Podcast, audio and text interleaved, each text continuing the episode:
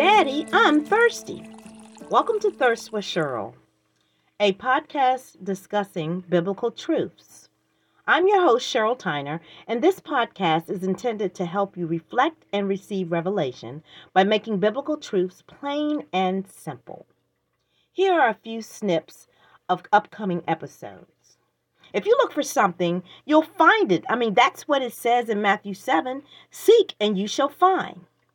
We're all familiar with the saying, loose lips sink ships. Okay, loose lips, speaking too much, speaking too quickly, they sink ships. Well, in the first book of James, it urges us to be slow to speak and quick to listen.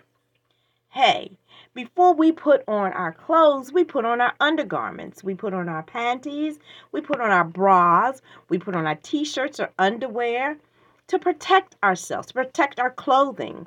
In like manner, Paul is talking about in Ephesians 6 to put on the whole armor of God before we go out into the world to protect ourselves.